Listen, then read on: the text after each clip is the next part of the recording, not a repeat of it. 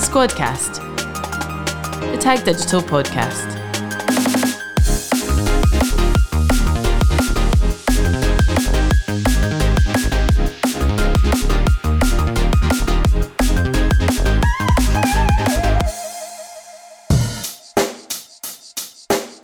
Check the mic and make sure it sound right, boys. Hello. Hello, everyone. Oh, hello. Sorry. Oh, hello. Hi. Uh, is that is Who, that Johnny? Who's this guy? Sorry, was I meant to He's be quiet back. At that point? He's back. No, because I was going to just be saying hello and everyone was like sitting silently. Sorry, I didn't realise I had to introduce everyone. Hello, I'm Steph. Yes, I'm Jamie, as you all know. I am Johnny, if you've forgotten Johnny. Who I am. He's back. I'm back. He missed us, but he's back. How are you? Yeah, I'm good. Good. I'm good. Feeling uh, fresh? Yeah. I mean, I've been doing other things. No, so. He hasn't. He's not. He's just been sitting at home. In a cupboard. How are you, Jamie? I'm very well. I'm good. Good. As, as usual. Good. Okay, so to start today, if you can't already guess, it's Quickfire. And we're going for Johnny this time. Because let's hope Johnny's been practicing whilst he's been in that cupboard. I was good at it last time, I think. I just told Jamie that he wasn't very good at quickfire, but I think it was actually you. Yeah, yeah I, I was rubbish originally. Mm. Never mind. Practice makes perfect. Okay. Not practice. Okay. Okay, you ready? Beach or ski holiday? Beach. Cooking or baking? Cooking. Train or bus? Train. You were going to say neither. Yeah. Country or rock? Rock. Okay, this is a this is one for this is one for um, Jamie now. Mm-hmm. Okay, so you've got to tell me what comes to mind when you hear this word. I've not been very creative here. Cooking. Cooking. Spatula.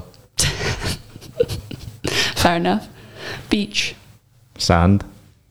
Honeymoon. Florida. Yeah, woohoo! I'm going on my honeymoon in five weeks today. That is finally, fun. finally. I'm getting married six weeks, like maybe today. Really? Kind of, yeah. Oh God! Six? six nah, I think it's seven weeks. Oh, I think like. it's six weeks. Mm. Are you nervous? No. Mm, fair enough. That's good. Yours is on holiday, isn't it? In the sun. It is. It's going to be in Very Greece. good. Anyway, we better talk a little bit about. The power of digital. Squadcast, the Tag Digital podcast. So today we'll chat a bit about the power of digital, I think, because this is a hot topic. So why are people spending more on digital marketing now than they probably were a couple of years ago?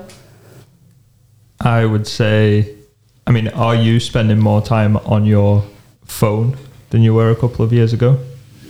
Mm, hopefully not, but probably. Most likely, yes. Like, if not now, then at least over the course of the last two years, that's felt like mm-hmm. ten years. It has, hasn't it? Yeah, I think there was just, over the pandemic, there was a kind of natural shift um, towards digital, mostly because, well, p- people who, people were, like you just said, were, they were locked indoors for a long period of time. They didn't really go out very much, so... the kind of traditional media like direct mail or um, you know print or billboards that, that that that wasn't really required because people there's no point in investing in that if people aren't out and about looking at these things. So that's very true. Like with billboards and things like that, I hadn't actually thought about that. I mean, obviously people were out, but not not half as much. Yeah, yeah. And when they were out, they were out for a limited period of times to do. Defined activities like go to the shops where they have very focused mindset. I wonder so. what Times Square looked like. I presume there was still stuff advertised there. Yeah, I'd imagine so. But I think that just natural mindset of, um, you know, people people are on their phones more often. They are they were very much living in a very digital orientated space. So that's why the kind of investment in digital, I think, really did increase over that period of time. And I think. Since then, that kind of habit has just stuck. People have seen the kind of benefits of running these digital campaigns versus, you know, the more traditional like areas or the traditional approaches. And then it, they've gone, right, that worked, so we'll invest more into that. Or um, they'll take budget from what was used to be a traditional kind of budget pot and put it towards digital as well. Is there a reason why people would kind of, it kind of ignoring the pandemic, is there a reason why people would choose digital over these traditional forms of marketing? Yeah, I think there's there's quite a few key benefits, I suppose, of running digital rather than like a billboard or a newspaper ad or something like that. Um, the fact that you can track it so easily is probably the main one.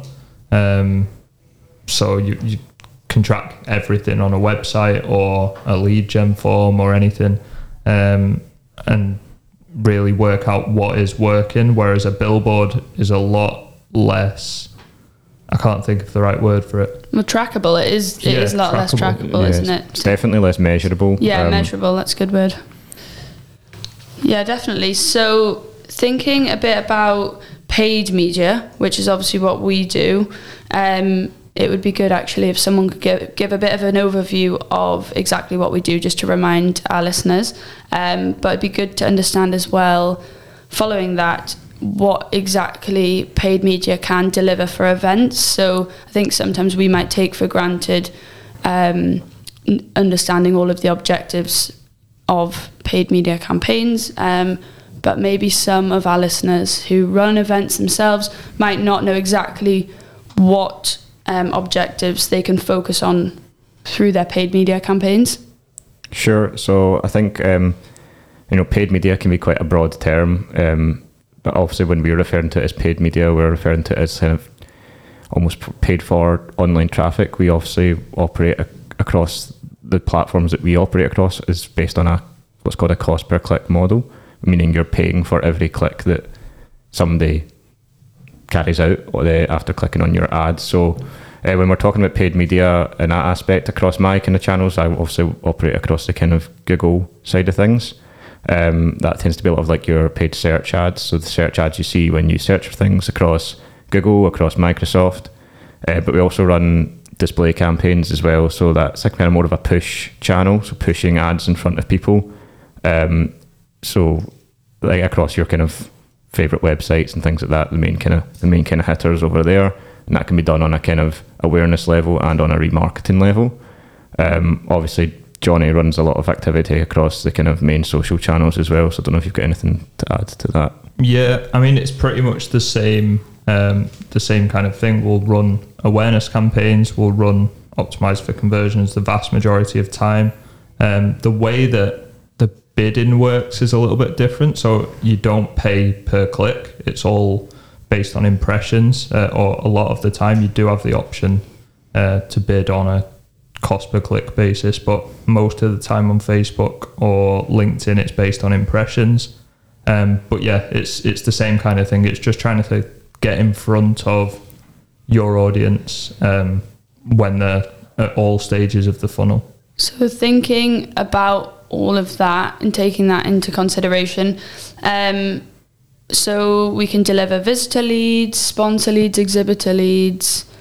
What else can we offer our clients? Yeah, so those are the kind of main things people come to us for, is to kind of get more exhibitors in via like X Prom, visitors and delegates via Visprom and Delprom, and sponsors via Specs. But we also do a lot of kind of data building for campa- uh, for clients, and whether they've got like a an agenda they want to kind of get eyes in front of and get, get downloads for, or whether they've got a kind of good piece of content that they they want to promote to people who have just been at the event, for example. Um, that's another kind of area that we can focus on, is is is getting like people in a kind of softer conversion point, kind of building a kind of brand aware audience that you can kind of approach throughout the year, as opposed to just at these kind of stints throughout the year uh, where we're trying to get visitors in or exhibitors in. Um, it's just building a kind of really kind of strong audience throughout throughout the year, I would say. Squadcast, the Tag Digital podcast. So building on what you just said there, actually, Jamie, should campaigns only be running then the twelve weeks before an event, or is that that's not a good idea? Um, it's not that it's not a good idea. Obviously, that's a very important part of all of our clients' kind of event timeline, but um, it does really, uh, we would st- sort of recommend a kind of more of a three sixty-five approach, so an always-on strategy. Um, so it kind of goes, uh, the reason we're suggesting this now more than ever is because obviously um, data is becoming a lot more valuable. It's a lot harder to get kind of remarketing data going forward um, with the retirement of cookies, for example. So making sure that you're constantly building up audiences that you can um, deliver ads to throughout the year is, is really important. So Um, you kind of might wonder what is a three sixty-five strategy for an events company. Um, you could, kind of similar to what I've already said, you can be pushing out kind of your products, your reports, trying to build kind of discussion um, within your audience, um, just making sure that you're staying relevant to your audience throughout the year, um, kind of striking where the iron's hot straight after your event um, and things like that. So um, yeah, I would always kind of suggest that people consider this three sixty-five approach, especially with the retirement of cookies, for example, like I just said. I do think a lot of our clients kind of pre-pandemic maybe thought, yeah, we li- we'll just kind of do the campaigns running up to the event and not really think about the bigger picture, and that the campaigns really should be running throughout the year, whether that's promoting content and just kind of keeping their event front of mind. I think it is really important. Um, so yeah. I also think a lot's changed during the pandemic as well. Across social, for example, when Apple rolled out the iOS update that I've spoken about too many times, um, we lost all of the remarketing audiences. We kind of lost a lot of that, because if somebody does have an Apple device and they opt out of tracking, your remarketing audience could potentially go down by fifty percent if, if that's the amount of people who have opted out. Um, So it's important to focus on them lead gen campaigns, try and bring in data. Like Jamie says, straight after the um, the event is finished, you can really push data there, whether it's a, a post-show kind of report or, or what happened at the event. So you could push that out to potential exhibitors or sponsors for next year. Maybe if it's a, a delegate kind of thing, like a conference, you can push that kind of the agenda or videos of what happened at the event. You can push that content to poten- potential visitors for next year. Um, so that's important. And then with the on-platform lead gen campaigns across Facebook or LinkedIn, um, you could theoretically just have them running throughout the year with different bits of content, different videos of, of content that happened at the event. Yeah. Um, I think... Um one of the other good things that's come out of the back of the pandemic, because I know we're kind of discussing that as well, is a lot of events are now kind of that hybrid approach, and there is a lot of video content, and even if it is a physical event, there is a lot of the, all the, the sessions tend to be recorded now. So that is a really kind of key piece of content that I think a lot of people are maybe not pushing hard enough, is that all this video's there and you can market it throughout the year. It's still going to be relevant, um, like on-demand content. So once you've finished your main portion of the event, why not run a on-demand campaign? And that's a really good way to get users back on site and engaging with your content um, kind of all year round, because that content's not really going to go out of date until maybe next year, for example. Does that kind of content tend to be gated or not? Um, I would probably say yes. I, I mean, not gated to a very heavy extent. I think a lot of people... a lot of event organisers will want something in return for it. So whether that be an email, something like soft like that, that that's probably enough for them, I'd suggest, because they want the data. Data is really important, like I said. So that's one kind of good way to, to get that, is offering maybe just a small portion of the on-demand content. If you want all of it, for example, the whole event's worth, then maybe they would have to pay for it if it is a paid-for event. But... um yeah, I would always always recommend something like that's a very quick and easy kind of way to get to get, get data in. There's loads of good ideas there. What are your thoughts on hybrid events going forward? Kind of slightly off topic, but just out of interest. I think some clients, like before I come on to my thoughts, some clients are really for hybrid events um, and others aren't. I think it depends on whether the hybrid aspect of the event is cannibalizing people actually showing up. So if you've got an exhibition, like a huge exhibition hall booked, kind of that's attached to a conference. So you really can't cannibalize the in-person aspect by everybody just going online to view the conference content, because then you're going to lose the the exhibition part of the event. So I think that's something that you need to juggle when you're thinking about whether you do want to go hybrid. Um, one thing that we've had a few times recently is the virtual aspect only being open to people maybe outside of the the location where the event's taking place, um, especially if it's a, a re- more of a regional event in terms of the exhibition, because then you're in no danger of of people just signing up for the virtual event and not paying for like a delegate pass to a conference and then going into your exhibition hall. Yeah, that's actually a really good idea, doing that, because obviously you want to make it accessible to as many people as possible, but at the same time you've got to think, get a balance, mm. like you say. Yeah, I do think you need to balance it. I think you need to almost not offer the exact same event experience that if you would get from physically attending, mm-hmm. but you can still offer benefits of, you'll get X, Y, and Z um, sessions, but you need to be able to, like, you'll get so much if you attend physically, you and it's, yeah, I definitely think there needs to be some sort of balance. Squadcast, the Tag Digital podcast. Thinking more specifically about about event promotion, what should an event marketer's timeline look like? So I think, Jamie, you touched upon this. Can you kind of give any more detail to someone who might be listening who is wondering kind of where to begin with their three sixty-five campaigns?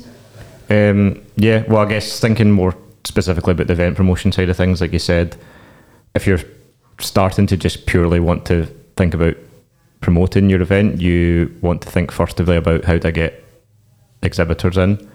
Um, and one of the main kind of problems we sometimes face with clients is they brief in their X P R O M, so their exhibitor promotion campaigns, too soon or too um, close to the event itself, and doesn't allow much time to get these people in. Um, so I would think if you're thinking about exhibitor promotion, I would start maybe six to ten months out, uh, gain some really good awareness for your event and get those exhibitor leads in. People who are looking to exhibit at these events want plenty of time to be able to plan, as you know from your own experience. So um, it's good to kind of get these people in, get the sales team enough time to follow up on these leads as well. Uh, it takes quite a while to get these people in and, and book their stand. So I'd say for the from like six to ten months out from your event date, you want to really be focusing on exhibitor promotion, and then you want to then change your focus, I'd say, towards how do I get visitors in, because there's the conversion period between the or the thought process between getting from a visitor side of thing is, is a lot shorter. Um, so I would start your Visprom promotion maybe three to four months out from your event, and um, that t- tends to be the more optimal period of time. So, um, yeah, I don't know if Johnny's got anything to add here, because I know I'm just rambling on. But. Yeah, I think with visitor promotion, Visprom, um, that three to four months kind of runtime of the campaigns is really important, because it gives us time um, to build up them or to work on them audience in the middle of the funnel and the top of the funnel, to get new people into remarketing audiences, to try and build up search volume, because it's important to remember the activity that we do across, for example, a top of the funnel Facebook audience should hopefully, if, if we're successful there, lead to more search volume for the campaigns that we're running across Google as well. So it's important to have that top of the funnel, middle of the funnel activity. Um, Can you just go into a little bit more yeah. detail about the funnel, just for anyone who's not aware of kind of top of the funnel, bottom yeah. of the funnel, et cetera? Yeah, so top of the funnel should be people who aren't aware of the event already. Um, so on Facebook, for example, that would be um, people in, like, the audience that we'd use would be interest-based audience maybe, or job titles. That'd be the same across LinkedIn. If we had an event on a certain industry, then we'd focus on targeting people within that industry to make them aware that this event is taking place. And then that should hopefully, I mean, theoretically, if, if it's a roofing event or something like that, for example, if we're targeting people with roofing type job titles, they might remember in two months they saw an ad for a roofing event, um, a while ago, and they might go to Google and search for roofing event or roofing conference or something like that. And that's when they might click on one of Jamie's ads. They might not convert straight away, but then they're in our remarketing audiences for all chat platforms. So that would be someone going from the top of the funnel where they weren't aware of the event to then maybe searching for one of Jamie's keywords in the more middle or bottom of the of the funnel, then ended up in our remarketing audiences, and then hopefully they go on to get a conference pass or a free visitor registration or something like that. Jamie being the Google expert, if anyone's wondering what Johnny means by Jamie's yeah, ad. Apologies. Jamie or any of our other Google experts. Yeah, cool, thanks. Um, so did you have anything else to add on that before we move on? On the funnel or on... No, on just on what the event marketer's timeline should look like. Yeah, I mean, obviously we're discussing the three to four months being for your focus on Visprom, but I think the most important period of that would be the the last two weeks of those three to four months. This is where we see the kind of majority of our budget being spent. It's also where we expect the majority of, of registrations to come through. Um, people are very last minute by nature. We always leave things to the last minute. Um, so we always expect or kind of prepare for that uplift, and we always make sure that we hold back enough budget for this kind of massive registration push period that we know tends to happen across the majority of the events that we run. It doesn't matter what industry it is, people still behave the same way. I can so, imagine clients worry a lot about that. It's, well, as someone who's kind of organised our own events, I'm just uh, waiting for the moment when all the registrations come flooding yeah. in, but it does happen that way, doesn't it? And we have evidence of that through all our campaigns. Yeah, for sure. It's one of the, we've had a few conversations, like Johnny and myself recently, with a few of our, like our newer clients who maybe haven't worked with us before, and we've said, oh, you know, don't worry, the registrations will improve within the last two weeks, and they're like, how do you know that? And we just we just know.